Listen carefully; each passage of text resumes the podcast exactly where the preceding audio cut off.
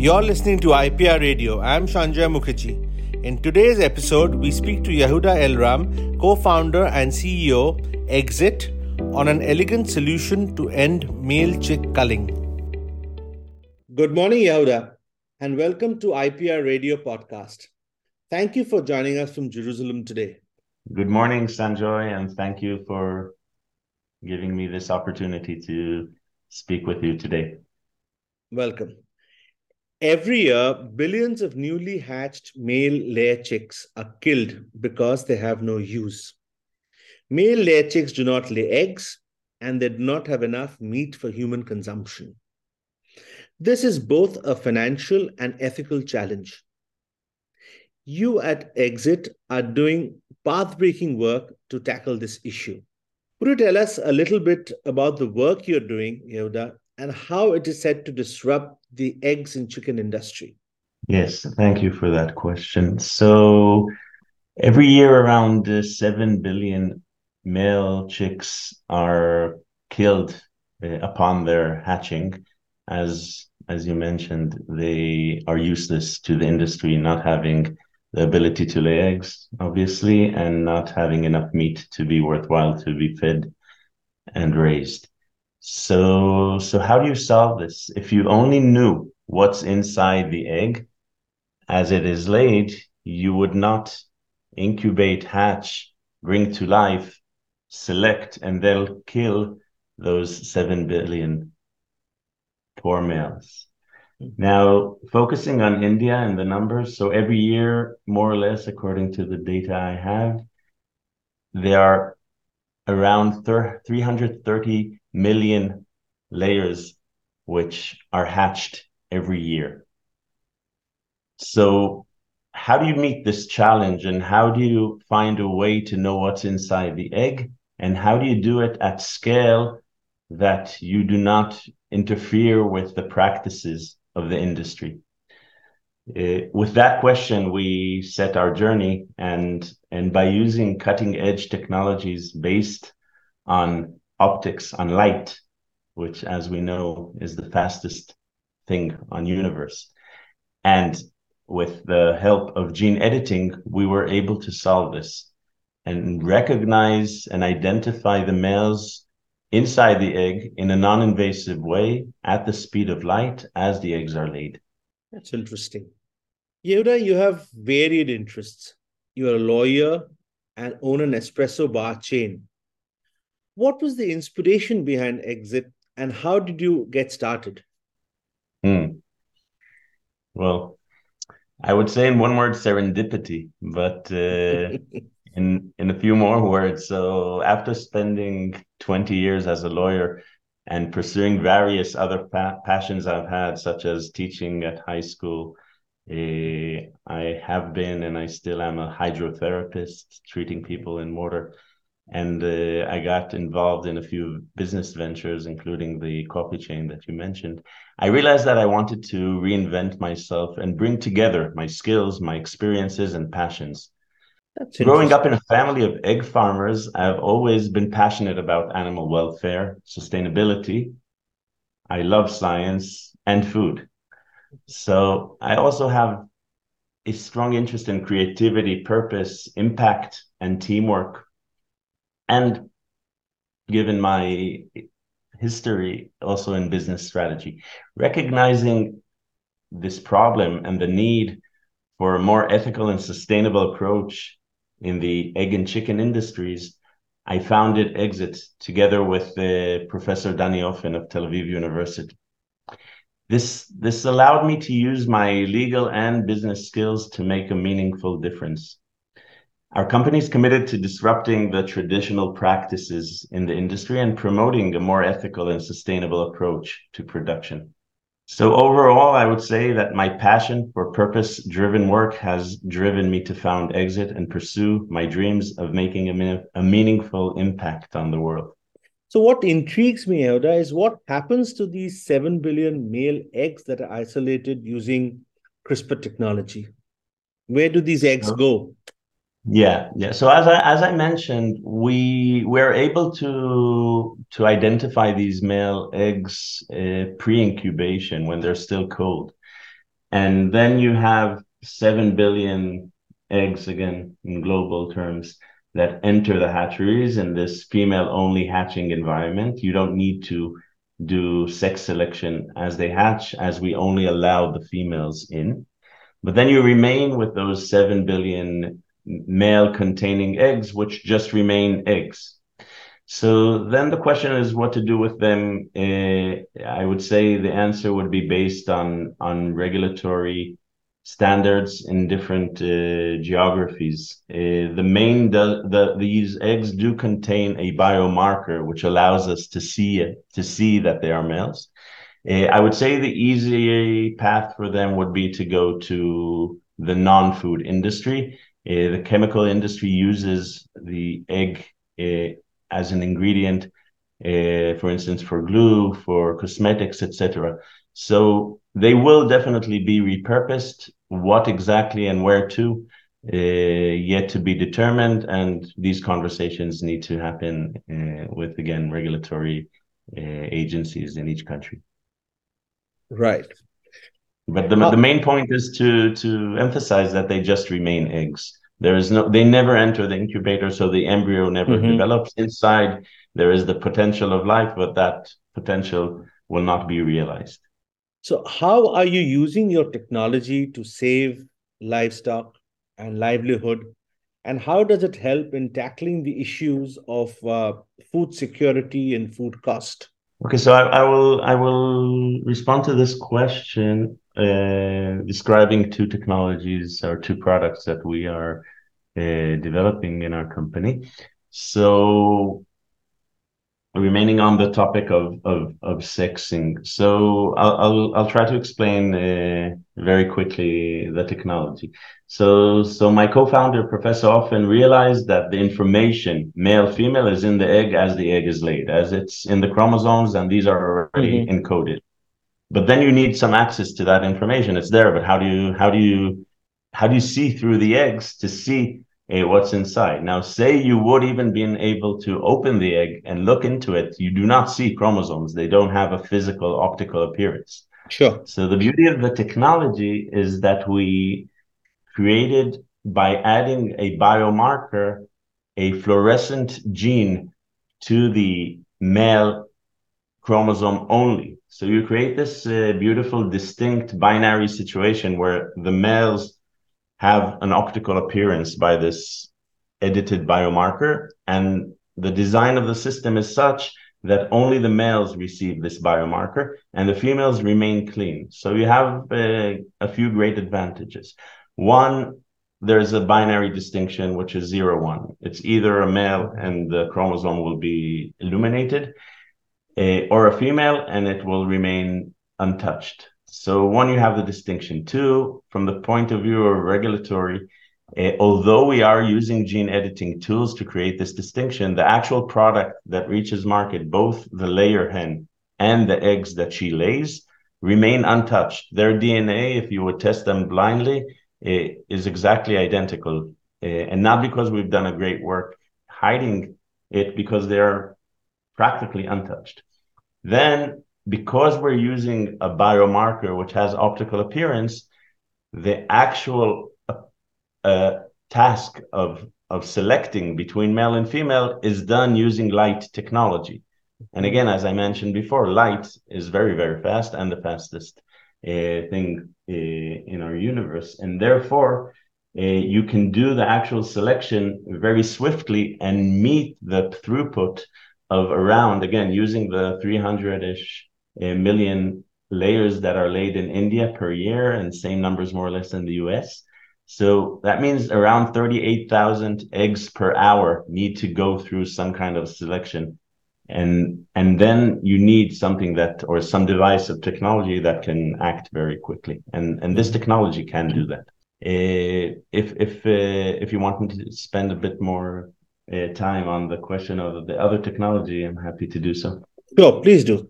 Please do. So again, once we started the company and realized that we are familiar with the genetics of of uh, of chicken, we asked ourselves, okay, what else can we do to use uh, the assets we have in the company, the skills, the know-how, the knowledge in order to better improve the industry uh, on other painful issues. Uh, that's your job when you've decided to start a company to solve pain points in an industry you've entered. So it wasn't difficult to figure out that the probably the most uh, painful point in the industry is avian influenza. Uh, numbers are rising every year. It's a huge uh, risk on on the food security of the planet as uh, proteins derived from poultry, both chicken and eggs, uh, are a huge percentage of the proteins that we consume.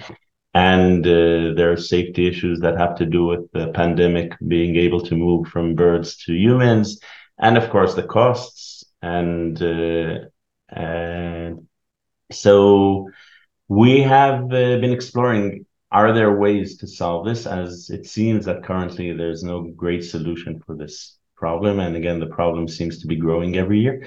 So again, by using gene editing uh, and being able to tweak the DNA in a very minimal way, we have found a strategy that has the potential to eliminate uh, avian influenza in in better ways than than uh, the current solutions, uh, mainly vaccines, can do them currently.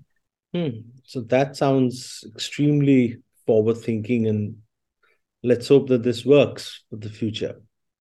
So, is there any effect of using this gene editing technology on the environment? Does it help in achieving some of the UN's uh, 17 Sustainable Development Goals? Okay, so gene editing specifically by CRISPR is quite a new technology. CRISPR was uh, discovered uh, in 2012. Uh, the two scientists behind it, uh, the two women scientists, uh, have been awarded the Nobel Prize back in 2020, which means two things. One, it is a very young technology. Two, the fact that after eight years it has been already awarded uh, the Nobel Prize means that uh, the scientific community realizes the huge potential and impact of this technology. Sure. So it, is a very powerful tool, and uh, being used uh, responsibly and ethically and transparently, you can solve so many issues uh, from health through agriculture and livestock. And there are uh, academic academics working on solutions and companies working on solutions across these spaces. Uh, there's pharma, which is being developed using gene editing, which mm-hmm. can cure diseases that have not been able to be cured up till now. Uh, there are companies working on uh, creating uh, fruit and vegetable which are immune to certain viruses which are a risk on on on these crops and uh, and for instance what we are doing with livestock uh, those two technologies that I've described before uh, both for sexing and and preventing the male culling and and again uh, creating immunity for avian influenza so mm-hmm.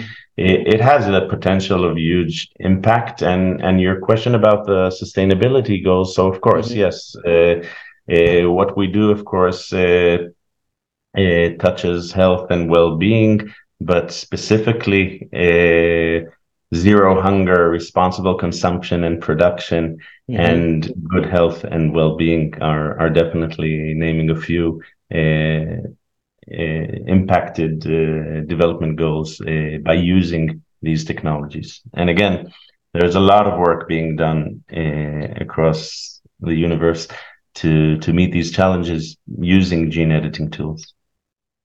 Right. But when it comes to gene editing, one hears a lot of uh, negatives about it. One reads a lot of negatives about it. So, have you uh, faced any hurdles or skepticism while introducing this technology? I I would answer this by saying that any powerful tool uh, as having a huge impact and disrupting things we know and and we see that happening now with generative AI. Mm-hmm. It, eh, it creates concerns, and because it is powerful, um, technology should be developed to to serve the world and its needs in a positive way and like any tool it can be used uh, for many purposes sure. so therefore these powerful tools should be regulated and are regulated mm-hmm. uh, the key as we see it and, and the scientific community and the industry that uh, applies these tools is to prioritize transparency and ethical practices and being in open dialogue with the public, with regulators, with industry experts, and any other stakeholders to ensure that uh, confidence of safety uh, and trust in our technology. So that that that would be the balance. Again, it's a powerful tool. It has the potential of solving uh, unmet needs in in better ways or in ways that were not available before, and uh, we definitely believe that it should be used, but it should be used carefully and uh, mm-hmm. uh, and in a regulated way. Uh, I will remind you that, as I said before, the beauty of what we're doing for the sexing is that the actual product that reaches market, although it's a derivative of a gene editing technology mm-hmm. and work that we do up there uh, on top of the genetic lines, uh, the product that reaches market and meets the public, both the layers and the eggs, the table eggs, they are untouched. So again, uh, it is yet based on these technologies, but mm-hmm. this is a very uh, unique and, and uh, interesting way to use them in a way that you use it to eliminate out, but you actually do not uh, bring to market products which are gene edited. Right, right. Okay. Uh, as you said, CRISPR is a relatively new technology. And uh, so, how is CRISPR opening up the world of possibilities? And where do you see CRISPR, say, five years from now? Where are we headed? Mm-hmm. So, so think about uh, about uh, gene editing as a very precise tool to optimize genetics. That means that if people, plants, animals carry some DNA that creates a challenge, with these tools, you can optimize the DNA in order to eliminate that challenge. Few examples um, sickle cell anemia, mm. uh, now being trialed uh, in order to receive regulatory approval and showing beautiful results of uh, people being treated where the and and uh, after receiving a treatment based on gene editing problem that they had to live with all their life in very painful way is now solved and uh, companies working on uh, eliminating disease from uh, banana from coffee from rice again product uh, produce which is feeding the world mm-hmm. and uh, has uh, is under danger of extinction because of these pandemics of all kinds of tropical diseases and others that they're met. Uh, now you can solve. Um, extending uh, shelf life of certain produce in a way that only creates benefits and and meeting food security issues uh, what what I've described our work and others works on on poultry and other animals, bovine, porcine. Uh, so we believe that as the tool will be more and more uh, used and and receiving more and more regulatory approvals, the range of possibilities to cure again people, uh, animals, and and uh, plants, crops, or cure or create better versions of them without any any downside that is something I think we will see over the next five years and and further down. That's so encouraging to know. Yehuda, it's been an absolute pleasure speaking to you today. Thank you so much for taking time out to address the IPR radio community. Mm, thank you. Thank you so much for allowing the opportunity, and thank you for the listeners. And uh, happy to engage. Uh, thank you. Thank you for listening to IPR Radio. We'll be back in two weeks with a new episode. Our podcasts are available on Spotify, SoundCloud, Google Podcast, and Apple Podcast. We're also available at www.iprradio.in.